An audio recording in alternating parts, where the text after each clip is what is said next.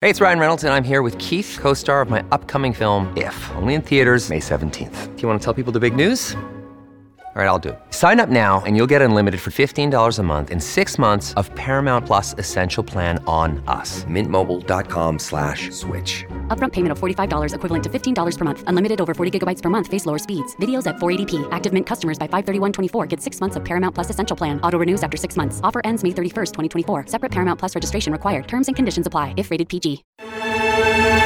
You're commuting home with Cats and Cosby. Now, here's John Catsimatidis and Rita Cosby on 77 WABC.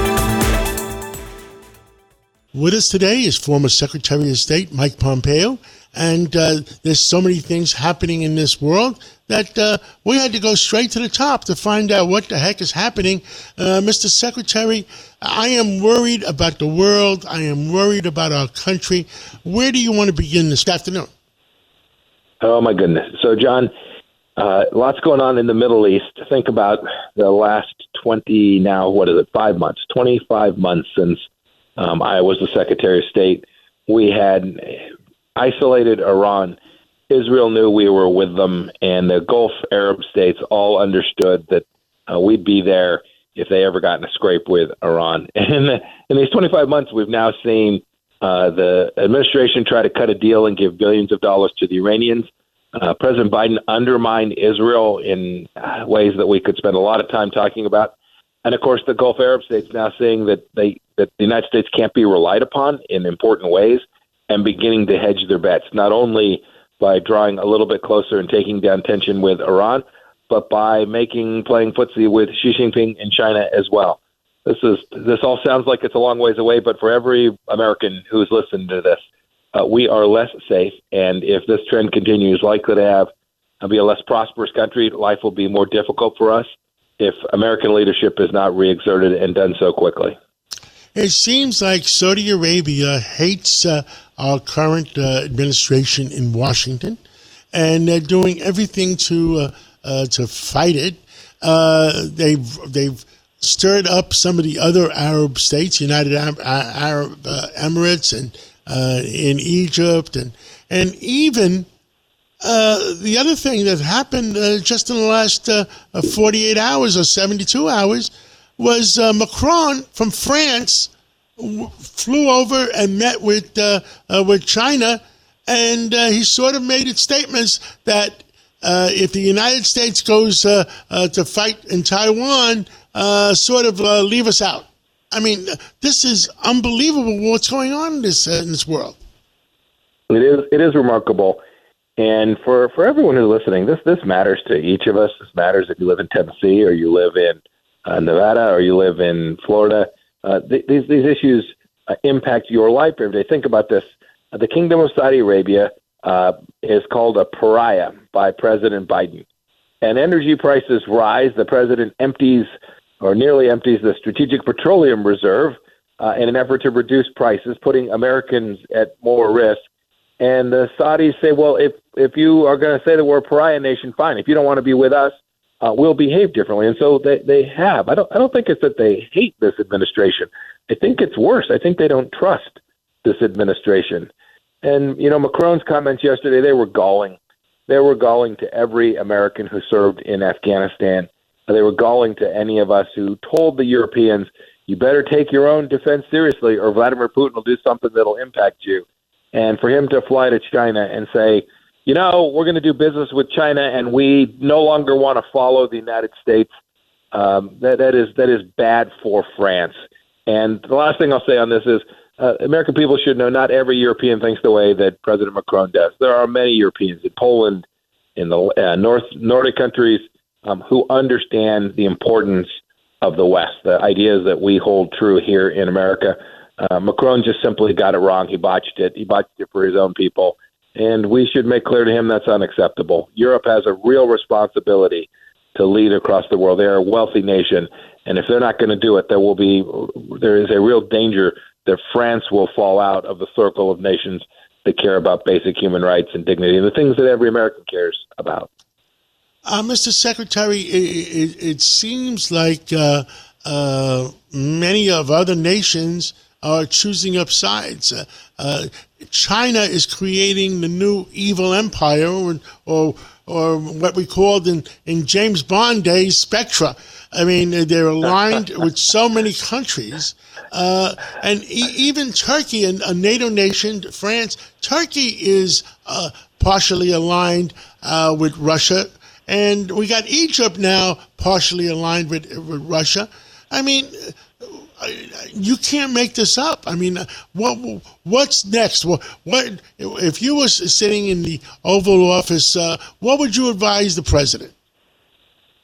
Oh goodness! Of course, I was laughing not because you are not right about the risk of cascading crises, but it was the James Bond reference that got me.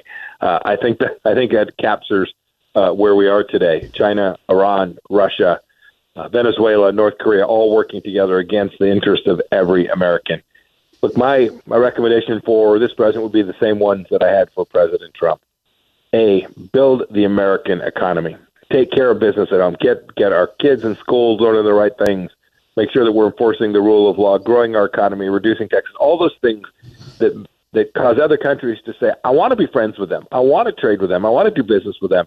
Those are reinforcing for American power in the world. Our biggest asset is our own internal coherence the ability of America to lead. Uh, the second thing I would say to him is the appeasement model. The idea that you're going to run around the world and apologize for America doesn't work.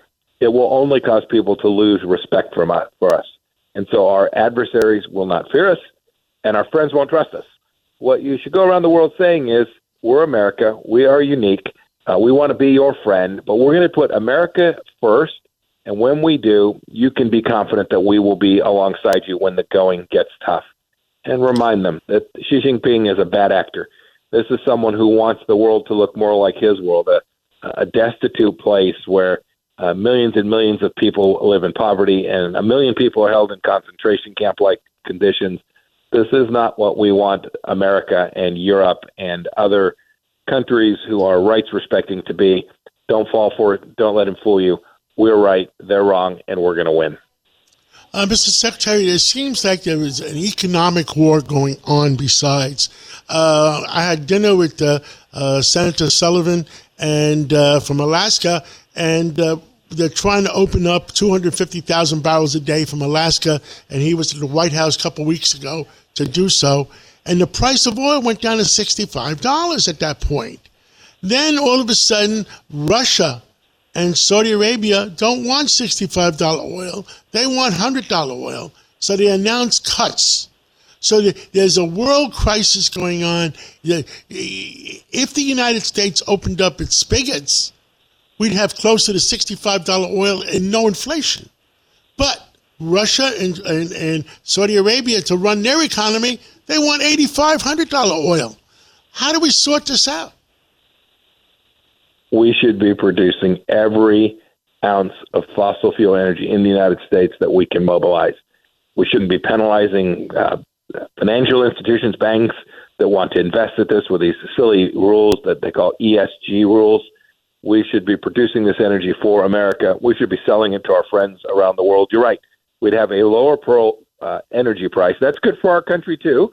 Uh, and we would have tens of thousands of jobs here in the United States, high paying jobs in America as well. The, the fantasy that President Biden has foisted on the world that you're going to drive the world forward on windmills and sunshine doesn't exist. The math simply doesn't work today. It may two years from now, it may 10 years from now.